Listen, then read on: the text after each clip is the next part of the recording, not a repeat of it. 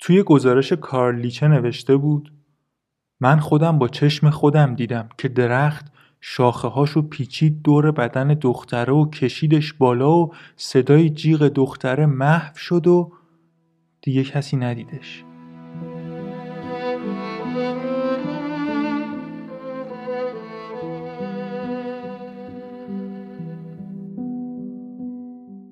به نام خدا سلام.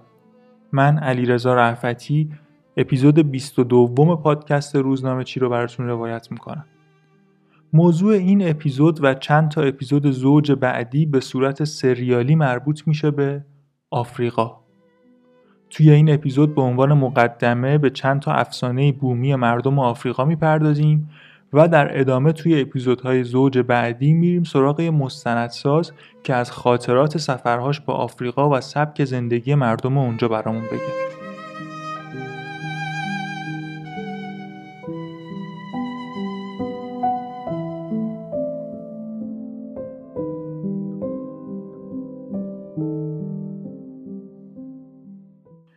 داشتم یه بخشی از گزارش کارلیچه رو براتون میخوندم. لیچه یه جهانگرد آلمانی بود که سال 1878 به آفریقا و به ماداگاسکار سفر کرد. از اونجا یه سری گزارش می نوشت و میفرستاد اروپا و گزارشاش هم توی اروپا اقبال خوبی داشت.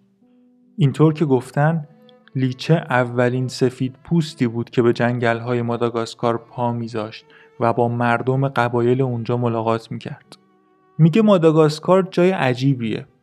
پوشش گیاهی عجیبی هم داره. همش جنگل و پوشیده از دار و درخت ولی 90 درصد گیاه و درختاش اصلا جای دیگه دنیا وجود نداره. مخصوص همینجاست. میگه من رفتم با یه قبیله آشنا شدم به اسم مکودو و چند نفر از اهالی این قبیله با هم همراه شدن که بریم جنگل دنبال اکتشاف و گزارش نویسی رفتیم تو دل جنگل و در حال گشتنی بودیم که یه دفعه به یه چیز عجیب برخوردم یه درختی دیدم شبیه آناناس به بلندی دو متر و نیم سه متر که برگاش مثل آناناس از بالا شروع می شد اما می اومد تا زمین می رسید. با شاخه های پیچ در پیچ و به قول خودش ریشه های شوم که دو متری می شدن. میگه یه سری باربر همراه ما بودن. اینا خیلی هیجان زده شدن از دیدن این درخته. حالا من متوجه نشدم که این باربرا هم از همون قبیله مکودو بودن یا نه. اما میگه اینا هیجان زده شدن و یه دفعه دختری که از اهالی مکودو همراه ما بود و هل دادن تو دل این درخته و شروع کردن یه چیزایی خوندن. تو همین حینم دختره از یه مایه‌ای که از درخت تراوش می‌کرد نوشید و از خودش بیخود شد و یه حال دیوانواری دیگه. بعد یه دفعه انگار درخت زنده شد. شاخه هاش حرکت کردن و پیچیدن دور دختره مثل ما رو همینطور که دختره جیغ و داد می‌کرد کشیدنش بردنش داخل درخت و دیگه هیچ کس هیچ اثری از دختره ندید.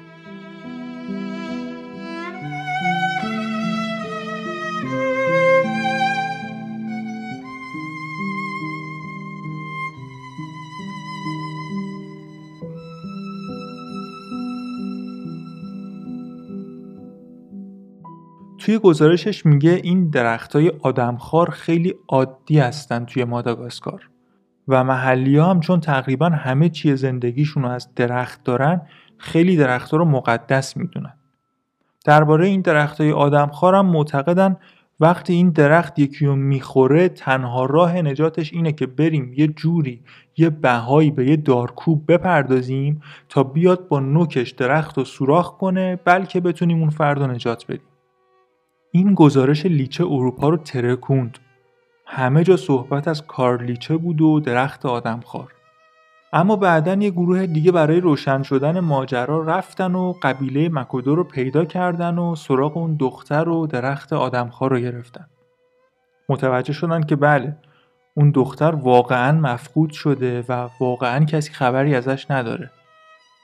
اما کسی هم نیست که ادعا کنه همچین اتفاقی رو به چشم دیده.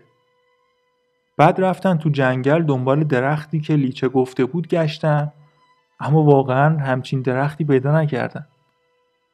بعد این فرضیه مطرح شد که این قصه دو وجه می‌تونه داشته باشه. یکی این که لیچه هم مثل همه گزارش نویسای اروپایی می‌خواسته خودش رو مطرح کنه و معروف بشه. یکی هم این که واقعا این داستانا بین مردم محلی آفریقا کم نیست. حالا اینجا که ماداگاسکاره حتی توی کشورهای متمدن آفریقا هم این داستانهای محلی کم نیستن.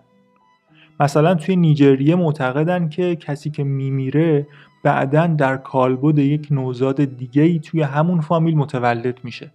مثلا یه نوزاد که به دنیا میاد پدره می‌بینه که این دختر مثلا شبیه مادر خودشه. میگه آها این مادرمه که دوباره توی این کالبد متولد شده. یا مثلا میگن یه جوون اگر بمیره از دنیا نمیره. می‌تونه بره یه شهر دیگه یه جای دیگه زندگی کنه و مثلا حتی ازدواج کنه و زنش اصلا ندونه که این روح یه مرده است. بعدا در زمان پیریش دوباره با یه مرگ دوم بمیره و کسی هم متوجه نشه که این قبلا مرده بود. یا مثلا میگن می‌دونین فیل چجوری به وجود اومده؟ یه آدم فقیری رفت پیش یه حکیم که یه راه چاره بگیره از این فلاکت در بیاد. اون طرف بهش یه دارو داد گفت اینو برو بمال به دندون زنت. دندون شروع می‌کنه به رشد کردن.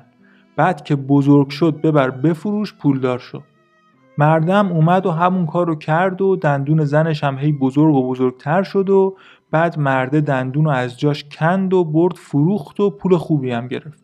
بعد دوباره دارو رو زد به دندون زنه و دوباره دوتا دندوناش همینجوری شروع کردن رشد کردن. اما این بار زنه نذاشت دندوناشو شوهرش بکنه. کم کم همراه دندوناش هیکلش هم بزرگ شد گوشاش هم بزرگ شد پوستش هم تیره شد تا جایی که دیگه توی کلبهشون جا نشد. رفت توی دشت و دمن زندگی کرد و بعد چند تا بچه شبیه خودش هم به دنیا آورد و شدن اولین گله فیل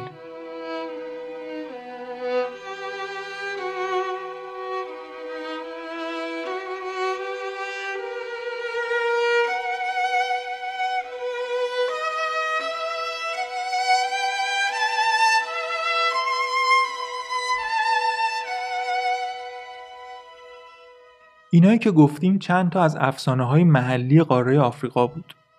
قاره ای که حتی الان که کشورهای نسبتا پیشرفته هم توش رشد کردن سبک زندگی مردمش خیلی با گذشته فرق نکرده. توی اپیزودهای زوج بعدی می‌خوام برم سراغ آقای مجتبا رزوانی مستندسازی که چند تا کشور آفریقایی رو تا حالا سفر کرده و با مردمشون زندگی کرده. قراره برامون بیشتر از این قاره عجیب بگه. اپیزود 22 پادکست روزنامه چی رو شنیدید؟ روزنامه چی شنبه ها و سه شنبه ها منتشر میشه. با ما همراه باشید.